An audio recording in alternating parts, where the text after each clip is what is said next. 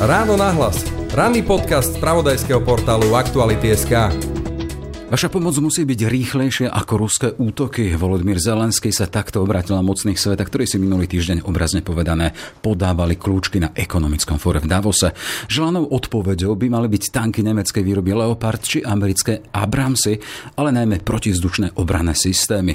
Postoj západu však stále charakterizuje aj obava zo zatiahnutia do konfliktu či jeho rozšírenie za hranice Ukrajiny. Na druhej strane Vladimír Putin ako by sa chystal na konflikt s prívlaskom dlhodobý a s deklarovaným cieľom Rusko z neho vyjde víťazne, ako povedal nedávno vo svojom rodnom Petrohrade.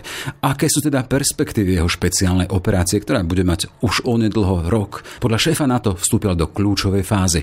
Téma pre stratéga Matia Kandríka z Adept Institute, analytického think tanku pre oblasť obrany a bezpečnosti. Je pondelok, 23. január, počúvate podcast Ráno náhlas. Moje meno je Jaroslav Barborák. Ráno nahlas. Ranný podcast z pravodajského portálu Aktuality.sk. Perspektívy Putinovej agresie na Ukrajine a obrano-bezpečnostný analytik Matej Kandrik z Adept Institute. Vítajte v Ráno nahlas. Dobré ráno. 23. január, deň, kedy vysielame tento podcast a od 24. februára, toho dňa D, pre našich východných susedov, nás delí presne deň a mesiac a toľko presne má tá Putinová deklarovaná špeciálna operácia, či inak a výstižnejšie jeho agresia voči suverenej Ukrajine. Keď si tak spomeniem, my sme sa vtedy spolu stretli mesiac po začiatku tejto agresie a vtedy sme konštatovali, že po tých prvotných masívnych útokoch Putinovej armády sa Ukrajinci začali preberať a do takých náznakov protiofenzívy. Chcem sa spýtať, po tom takmer roku, kde sme? A vojna sa vyvíjala samozrejme vysoko dynamicky. Tie prvé týždne, možno prvé mesiace, kedy sme úpeli nad tým, či nepadne Kiev, či nepadnú ďalšie veľké ruské mestá. Táto situácia je už dávno preč. Dnes sme v situácii, kedy naopak vidíme iniciatívu na ukrajinskej strane, to najmä od leta minulého roka, kedy sa Ukrajine podali z vojenského hľadiska ozaj výnimočné úspechy, najprv pri Charkove, kedy prelomili Rusku nedostatočnú obranu a získali enormné teritoriálne úspechy a potom veľká úspech na Hersone, kde tá operácia mala trocha iný charakter, ale takisto je to nepomerne veľký úspech oproti tomu, čo sa dialo predtým. A odvtedy sa povedať, ukrajinská strana získala trocha iniciatívu a ruku výhodu sú nad ruskými silami Ruská strana sa tomuto vývoju prispôsobila. Možno tým najpríznačnejším prispôsobením, ktoré by sme videli, bola tá mobilizácia, ktorá na front už dnes e, prináša nových mužov, e, nových vojakov, ktorí vystúžujú obranné línie a zabraňujú práve tomu scenáru, ako sme videli v minulosti pri Charkove, aby nedostatočne obsadenými líniami ruskej obrany bola Ukrajina schopná viesť rýchly a značný prienik e, do zázemia. Takže ruská strana sa jednoznačne snaží tomuto e, ďalším takýmto e, útokom veľkým zabrániť a obmedziť nejaký postup Ukrajiny. Ten konflikt nám čiastočne znížil intenzitu, aj keď samozrejme sú oblasti ako je Pachmut alebo Soledar, kde sa už mesiace bojuje veľmi zúrivo, veľmi brutálne, ale na iných, iných miestach frontu vidíme pokles intenzity bojov. Ale taký ten generálny pohľad aktuálne a ten pocit z toho je tak, keby boli v zákopoch aktuálne. Jedna, druhá strana. Áno, dnes sa ten front v zásade nehýbe. Do istej miery, opakujem, vidíme zníženie intenzity. Obidve strany čakajú, dá sa povedať, tak, ako sa vyvinie počasie.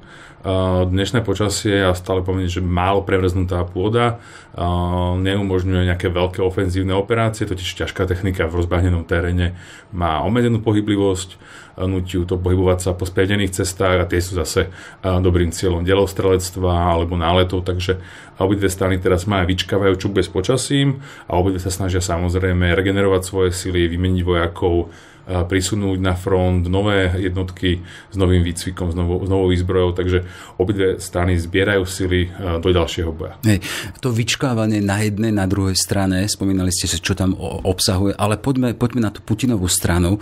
Nahrávame e, koncom týždňa štvrtok a práve v stredu Vladimír Putin navštívil svoj rodný e, Petrohrad, kedy sa bol Leningrad a tam pred e, zamestnancami zbrojovky hovoril o to teda, že on to vidí, že jeho Rusko vyjde z tejto operácie operácie ako víťazné a mobilizoval tam svojich, teda, že je to aj na vás, na vás, ktorí pracujete aj v tomto zbrojnom priemysle, že práve vy nám môžete dať silu. Chcem sa len spýtať, to mi pripomína vyslovené časy ešte možno druhej svetovej vojny, keď môžeme počúvať Hitlera, keď mobilizoval svojich, asi nemôže inak, hej, takýto vodca. Presne tak, už nemôže inak. Aj z hľadiska vývoja vojny, vojna je už dávno za tou hranicou, kedy Rusko mohlo vyhrať len svojim nasadením profesionálnych síl a mobilizáciou toho, čo malo v nejakých svojich zásobách a skladoch. Dnes vidíme, že Rusko pomaly pristupuje k mobilizácii nielen na tej úrovni, že noví vojaci, ale bavíme sa aj o ekonomickej mobilizácii, e, zvýšení vojenskej produkcie v zbrojovkách a celkovo nasmerovaniu toho štátu ako celku na k tomu jednému úsiliu vojny.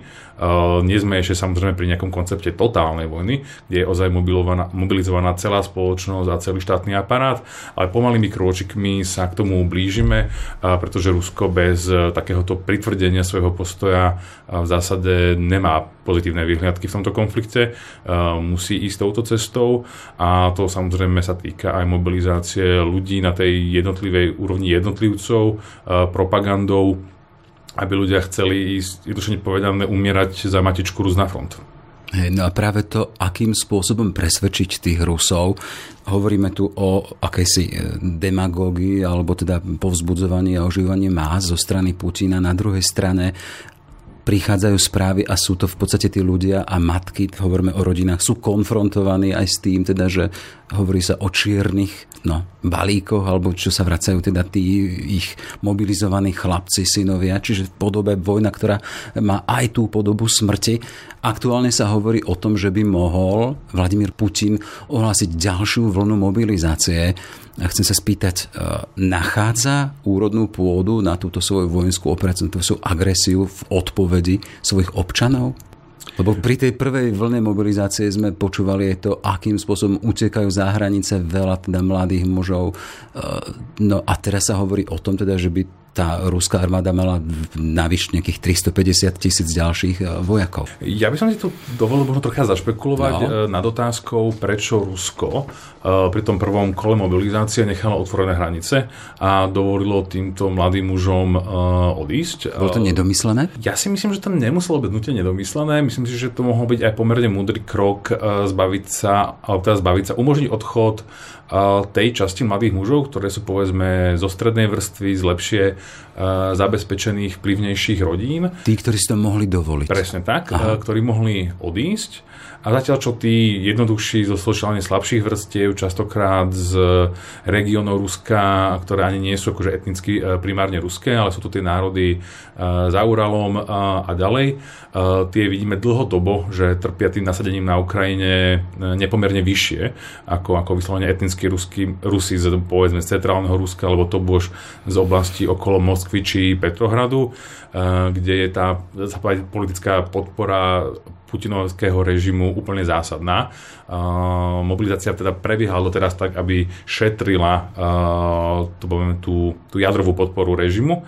Ale ak pôjdeme ďalej, jednoducho čísla nepustia a Vladimír Putin a jeho zbrojené plány, vojenské plány budú musieť šiahnuť aj do týchto spoločenských vrstiev a tam ide do politicky riskantnej hry. Hej. No vieme teda o misii alebo zadaní pre ministra obrany nejakým spôsobom reštartovať rúskú armádu a tam je ten cieľ navýšiť ten uh, počet vojakov z tých milióna 5, milión 150 tisíc na nejakých milióna pol, čiže tých 350 tisíc spomínaných.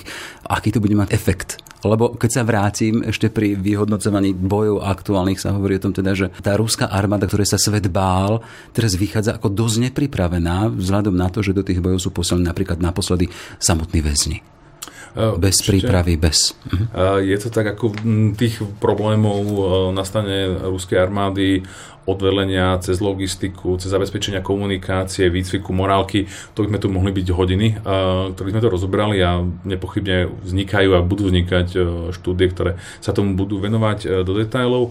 To si myslím, že je dôležité povedať teraz, že v tomto momente vývojov bojov je pre Rusko tá ľudská sila kľúčovým problémom, alebo kľúčovou výzvou, ktorú potrebujú vyriešiť. Aj to, čo v tej prvej fáze mali prebytok techniky, ale tá technika nebola podporovaná takomto ľudskou silou na počtoch, ktoré by to bola a mali enormné straty súčasne.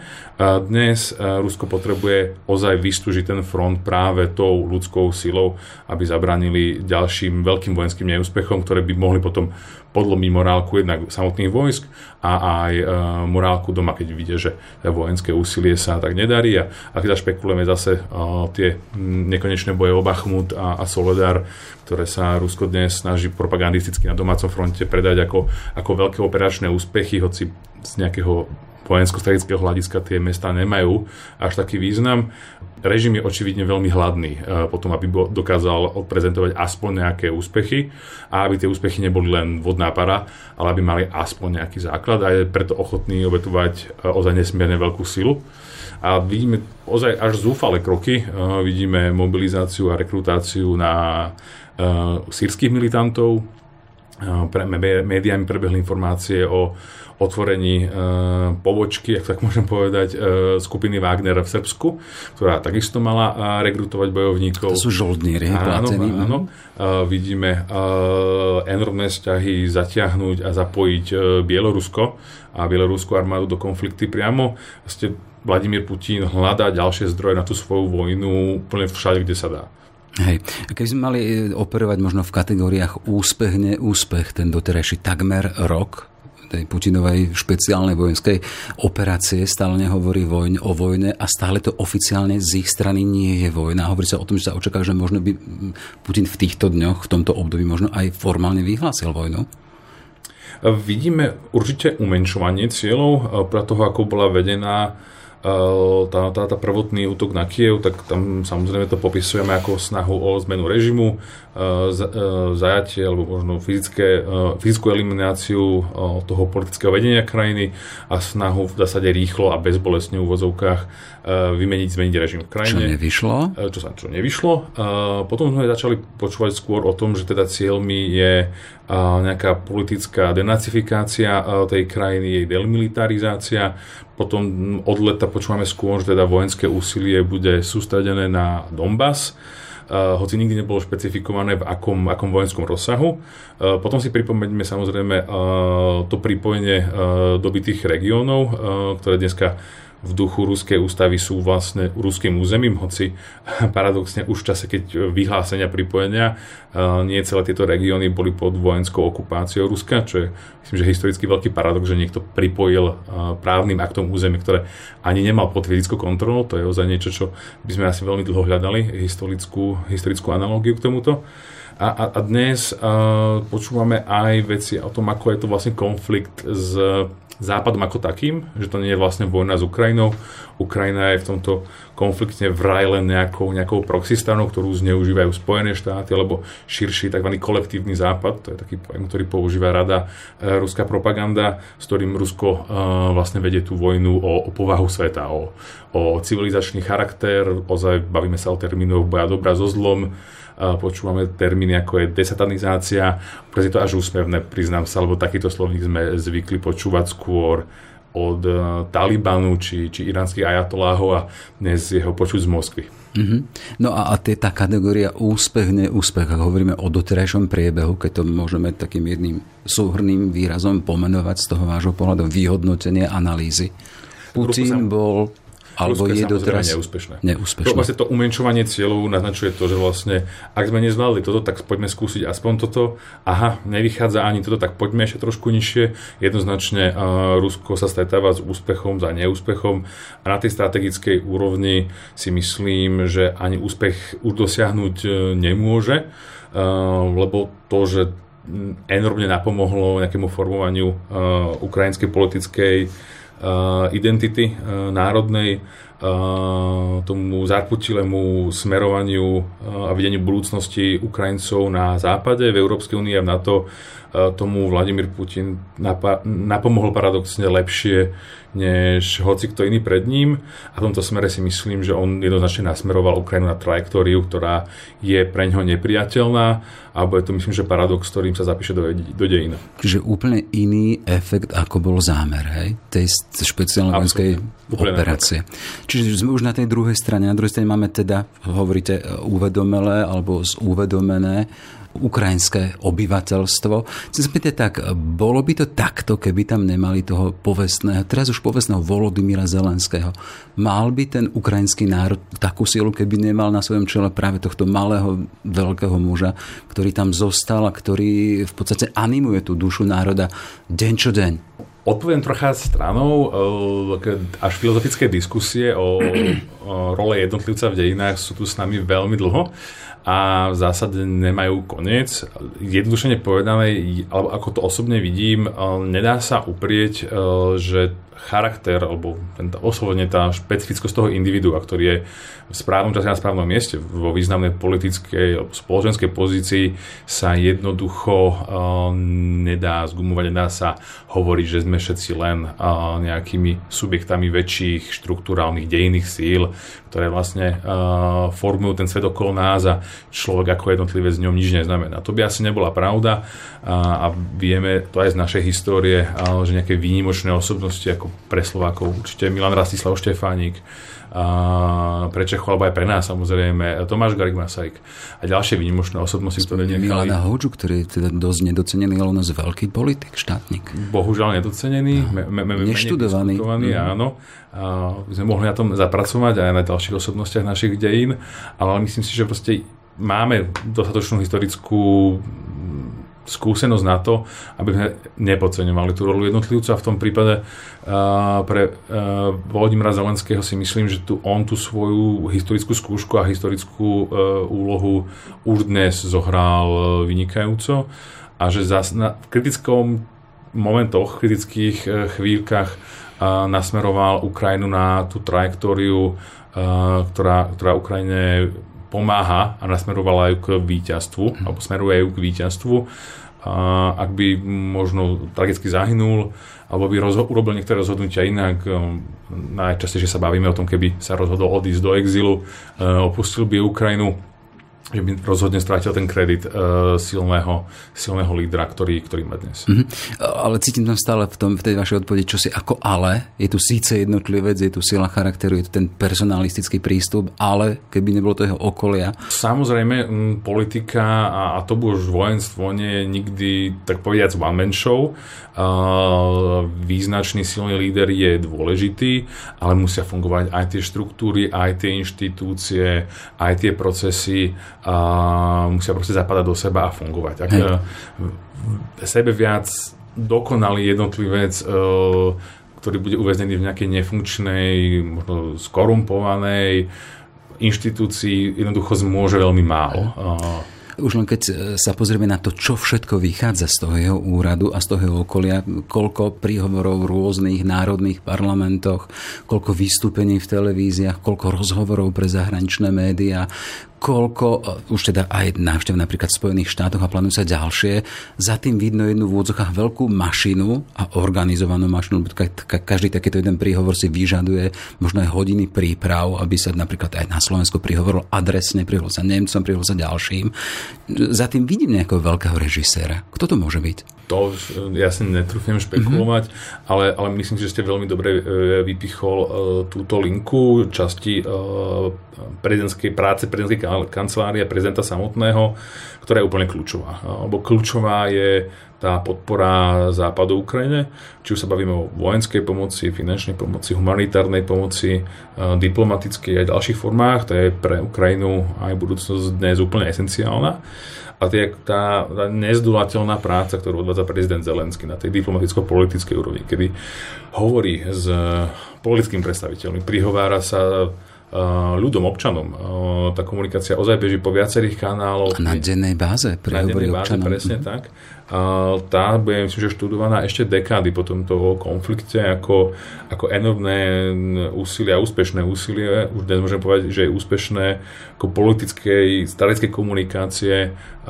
Tu sa akože prepisujú učebnice a, a dejiny v určitom zmysle, lebo ten ich úspech a nasadenie sú niečo nevydané. Na strane Zelenského vidíme jedného veľkého komunikátora, za tým sú aj tie dejiny, tie osobné dejiny, bol herec, úspešný herec so zaujímavým domácim seriálom Prezident prezident a za ním asi bude aj veľký priemysel ľudí, ktorí to vedia robiť s obrazom jedného muža a jednej krajiny.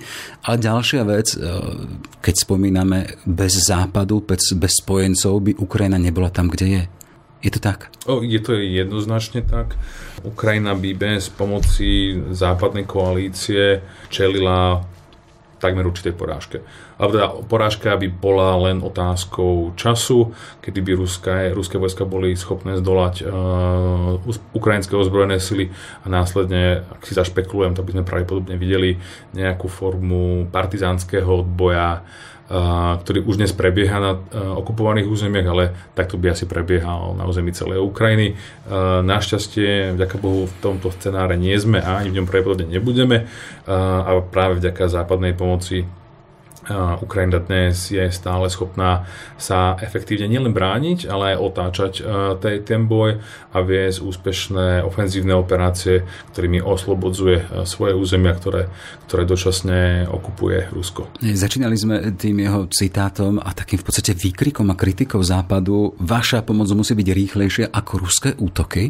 A to bolo v kontexte tej aktuálnej debaty, teda, že sa tu hovorí o prísune ťažkej techniky a potrebe ťažkej techniky na ukrajinských bitevných poliach a, pod tlakom je práve Nemecko ako výrobca tých moderných tankov Leopard. Vieme teda, že Polsko, Fínsko, Dánsko, Holandsko alebo Dánsko už prislúbili, ale dodávky pre Ukrajinu nemôže to urobiť bez súhlasu Nemecka. A to Nemecko teraz aj cez Olafa Scholza hovorí, asi áno, ak do toho pôjde Amerika a poskytnete napríklad tie svoje moderné Abramsy, ale zasa z tých zdrojov z Ameriky zase prichádza to, že to sú tak moderné zbranie, že vycvičiť pre nich niekoho na Ukrajine, aby tam boli aj efektívne, tak je to dosť nereálne, je to v podstate mrhanie v síl.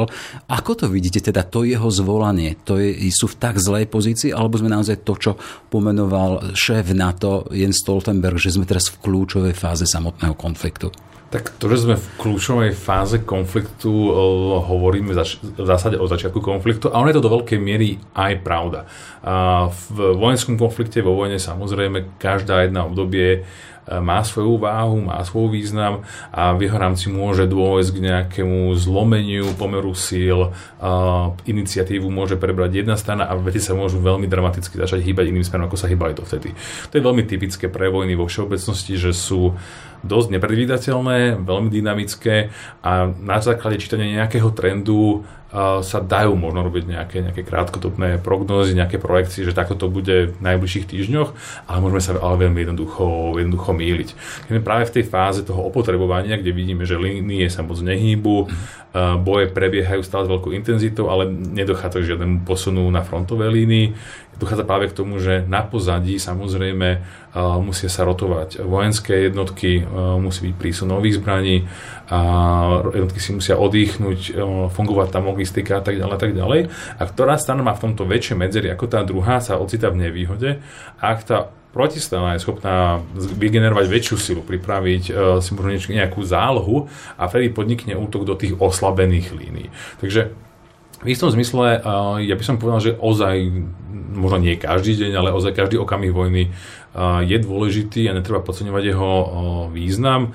Zvolanie prezidenta Zelenského by som čítal ako ďalšiu, ďalšiu časť proste jeho mobilizácie, ktorou sa obracia na medzinárodné spoločenstvo, lebo jeho národ, krajina, ktorú vedie, je ozaj v existenčnom zápase so silnejším protivníkom a on vie, že teda bez tej pomoci zo zahraničia ten boj nie je možné hey. pre Ukrajinu. Ale ak, ak generálny tajomník NATO Jens Stoltenberg hovorí práve v kontexte týchto dní, že teraz je ten konflikt v, v, tých, v tých rozhodujúcich momentoch, ako to máme vnímať? Je to konštatovanie na základe analýzy, alebo je to tlak? Apel? Ja by som to čítal uh, asi v prvom rade ako politické uh, vyjadrenie uh, k tejto danej situácii. Uh, môže mať aj svoje vojensko-strategické podmienenie. Uh, a tu sa ale vrátim k tomu, čo som hovoril o, o tom aktuálnom stave a, a počasí a schopnosti jednej alebo druhej strany podniknúť nejaké zásadnejšie ofenzívne operácie. Uh, tam ozaj, aby sa mohla hýbať uh, ťažká technika, potrebujeme premrznutú pôdu, lebo v tom blate to ide uh, veľmi, veľmi ťažko. A, a ktorá sa nám bude schopná pripraviť úder zásadnejšieho rozsahu. Ukrajina sa špekuluje, že ďalší a pre, pre, pravdepodobná linka vedenia bojov bude smerom na juh, do záporovskej oblasti linka mesta Melitopol, Mariupol. Tam by to vlastne dávalo ten zmysel, lebo dá sa v tom ten účel by bolo oddelenie Krymu od východnej Ukrajiny, prerušenie toho pozemného mosta na Krym na, na Azovskom pobreží Rusko zase koncentruje svoje sily v Luhanskej oblasti pre pravdepodobne ďalšie dobývanie Donbasu. Hodne sa špekuluje o možnom ďalšom útoku na Kiev z bieloruského územia, tam dokonca eventuálne aj to zapojenie možno bieloruských ozbrojených síl, čo podľa mňa skôr nepravdepodobné ako pravdepodobné, ale baviť sa o tom asi, asi môžeme ako vravím, tá, tá situácia sa vyvíja v rôznych smeroch a je to veľmi neurčité. Môžeme zajtra počuť novinky, že došlo k nejakému zásadnému prielomu na nejakej časti frontu a to veľmi zmení mm, dynamiku a balans síl, ktoré tam vidíme. Hej. Ale keď sa ešte pozrieme do Davosu a k vystúpeniu samotného Zelenského pred svetovými lídrami, tak hovorí, hovoril o ambíciách, my chceme oslobodiť Krím čiže územie, ktoré bolo zavreté už v roku 2014. Ako čítať tieto ambície? Už to nie je, že ideme sa brániť, ale chceme naspäť svoje územia. Určite, myslím, že na tom je dobré vidieť e, rastúcu ambíciu Ukrajiny. Aj to, čo sme na začiatku možno špekulovali, že teda čo je ten želaný vojenský alebo vojensko stav z pohľadu Kieva, či je to návrat do hraníc spred invázie, alebo je to teda návrat do hraníc tých riadne medzinárodne politických hraníc Ukrajiny, vrátane Krymu a, a, a východnej Ukrajiny bez separatistických entít prítomných na východnej Ukrajine. Dnes Rusk- ukrajinské vedenie pardon, jednoznačne hovorí, že je to tento návrh. Tým medzinárodne uznaným riadnym hraniciam a vrátane Krymu a, a, a všetkého. To dosť dlho vyvolávalo, by som povedal, ak nie nevôľu, tak minimálne zvyhnuté obočie na strane západných e, predstaviteľov, lebo sa prevládali obavy, a myslím, že stále aj sú prítomné, e, že snaha Ukrajiny oslobodiť Krím by bola pre Rusko niečím, na čo by Rusko reagovalo eskaláciou konfliktu a tam sa samozrejme už potom špekuluje možno použití jadrových zbraní alebo podobných scenároch. A to preto, že Uh, zatiaľ čo tie dnes uh, uh, okupované teritoria, ktoré si aj Rusko dekretom uh, pripojilo k, k Ruskej federácii, predsa len nie sú, tak povedať, v ruskej duši ozaj tým ruským územím. Že, uh, Rusi to nemajú internalizované na tej úrovni, ako, ako, to, ako to hovorí uh, ten slogan Krym náš. Mm-hmm. Uh, ktorý je to náš, je. v roku 2014, keď aj enormne vystrela uh, popularita prezidenta Putina po tej úspešnej anexii a, a referende, ktoré samozrejme malo veľmi zvláštne okolnosti, akých prebehlo a, a sa bavili o nejakej manipulácii, ale v Rusku to pripojenie Krymu bolo vítané, bolo oslabované a bolo e, ozaj vnútorne precítené, že ten náš Krím sa konečne vrátil do Ruskej federácie k matičke, k matičke Rusy. Nie som si že tak ozaj platí o tých e, oblastiach, ktorých sa bavíme dnes, či je to tá zápororská oblasť, či sú to e, ďalšie Ukrajiny, časti Ukrajiny a preto si myslíme, alebo teda západní predstavitelia hodne uvažujú o tom, aká bude reakcia Ruska a ruskej spoločnosti na snahu oslobodiť Krym a pánujú tu obavy, že by to mohol byť istý mobilizačný prvok, ktorý by nakopol ruskú spoločnosť spôsobom, ktorý vlastne nechceme. Lebo ak tu dnes ruská spoločnosť môže vnímať ako nejakú možno agresívnu vojnu, ktorá nie je úplne v ich záujme, alebo nemusia s ňou nutne sympatizovať. V prípade, až sa ukrajinská strana začne venovať vojenským operáciám na Kryme, sa môže toto vnímanie prevrátiť a režim sa to bude rozhodne snažiť predať ako, ako obrannú vojnu, že musíme brániť naše vlastné ruské územie, čo by sa teda samozrejme ruskej propagande veľmi hodilo snažiť sa predať ten konflikt, ako, ako to, že sa Rusko bráni. To tá propaganda robí už dnes, ale mať argument, aha, rakety, bomby dopadajú na Krym, by bol, by bol úplne iný ako to, čo sa deje dnes. Hej, ako predikujete ten, ten aktuálny, to napätie medzi spojencami, čo sa týka tých dodávky tých ťažkých zbraní, nemecké Leopardy, americké Abramsy a potom Patrioty a ďalšie, ďalšie, ďalšie e, systémy? Vieme, že v týchto dňoch sa stretne v Ramstein, kde sa má hovoriť o tejto podpore. Čo z toho vyjde? Už keď budeme vysielať, asi to bude aj von, ale ako to čítate? Uh, je to skutočne... Dostanú sa tie nemecké leopardy je... na územie Ukrajiny? Uh, ja dúfam, že áno, to je môj osobný postoj. Uh, to želanie. Uh-huh. Tak, želanie a prianie. Tá, tá situácia ale je pomerne dynamická a uvidíme, ako sa vyvinie v tom zmysle, že kým sme už dnes pravdepodobne asi vyčerpali zásoby techniky, ktorá bola povedzme, že sovietskej výroby alebo širšej výroby v krajinách bývalej Varšavskej zmluvy, teda techniky a munície, ktoré tu bola Ukrajina schopná nasadzovať na front prakticky okamžite, lebo tento typ e, techniky ukrajinskí vojaci dôverne poznajú, dlhé roky s ním pracujú a ozaj v podstate vedeli ho používať okamžite, bez nejakého ďalšieho výcviku alebo príprav. A tieto zásoby sa už na takú mieru stenšili a vyčerpali, že už viac z týchto zásob nie je Ukrajine veľká budúcnosť dodávať ďalšie prostriedky, preto musíme ísť do techniky tej západnej výroby ktorá tiež možno nie je úplne možno najmodernejšia, ale stále je to modernejšie to, čo majú dnes k dispozícii ukrajinské sily, alebo čo to už majú do, k dispozícii ruské ozbrojené sily. Na, na túto techniku v niektorých prípadoch, ak je ozaj sofistikovanejšia, obzvlášť keď sa bavíme napríklad o systémoch protizdušnej obrany, a tých a niektorých delostreleckých systémoch sofistikovanejších a ďalšej technike je už samozrejme pre efektívne a dobré nasadenie takéto zbrane na boisku nutný, nutný nejaký výcvik. Mhm. A ten výcvik si žiada istý čas a preto prišla aj Európska únia so svojím asistečným programom uh, vojenskej misie na Ukrajine, pre Ukrajinu, nie na Ukrajine, uh, ktorý pomáha s výcvikom ukrajinských, ukrajinských síl v tomto smere. Tá politická dynamika ohľadom kto dá akú techniku, kedy a komu, ja by som tu asi aj s miernym pochopením e, čítal ten e, nemecký postoj, e, ktorý neobhavujem, ale rozumiem mu, alebo chcem sa mu rozumieť v tom, že Nemecko prakticky od vojny bolo tlačené do veľmi pacifistických pozícií. Stále nám bol ten bílak druhej svetovej vojny. A, a, toto nie je prítomné. Agresora. Mhm. Presne tak. A toto je prítomné nielen medzi politikmi, ale pomerne autenticky aj, aj v spoločnosti. A jednoducho urobiť takýto rýchly obrad v priebehu mesiacov. Ja si myslím, že často žiadame od Nemecka veľa ak sa pozrieme na nemeckú pomoc Ukrajine ako, ako na celkový balíček, nielen na tú techniku, ale na finančnú pomoc, Jasne. preto aby mohli stále fungovať uh, ukrajinské inštitúcie, aby Ukrajina bola schopná vyplácať dôchodky, aby bola schopná fungovať ako štát, koľko uh, utečencov z Ukrajiny Nemecko vstrebalo. Uh, Nemecko nerobí málo.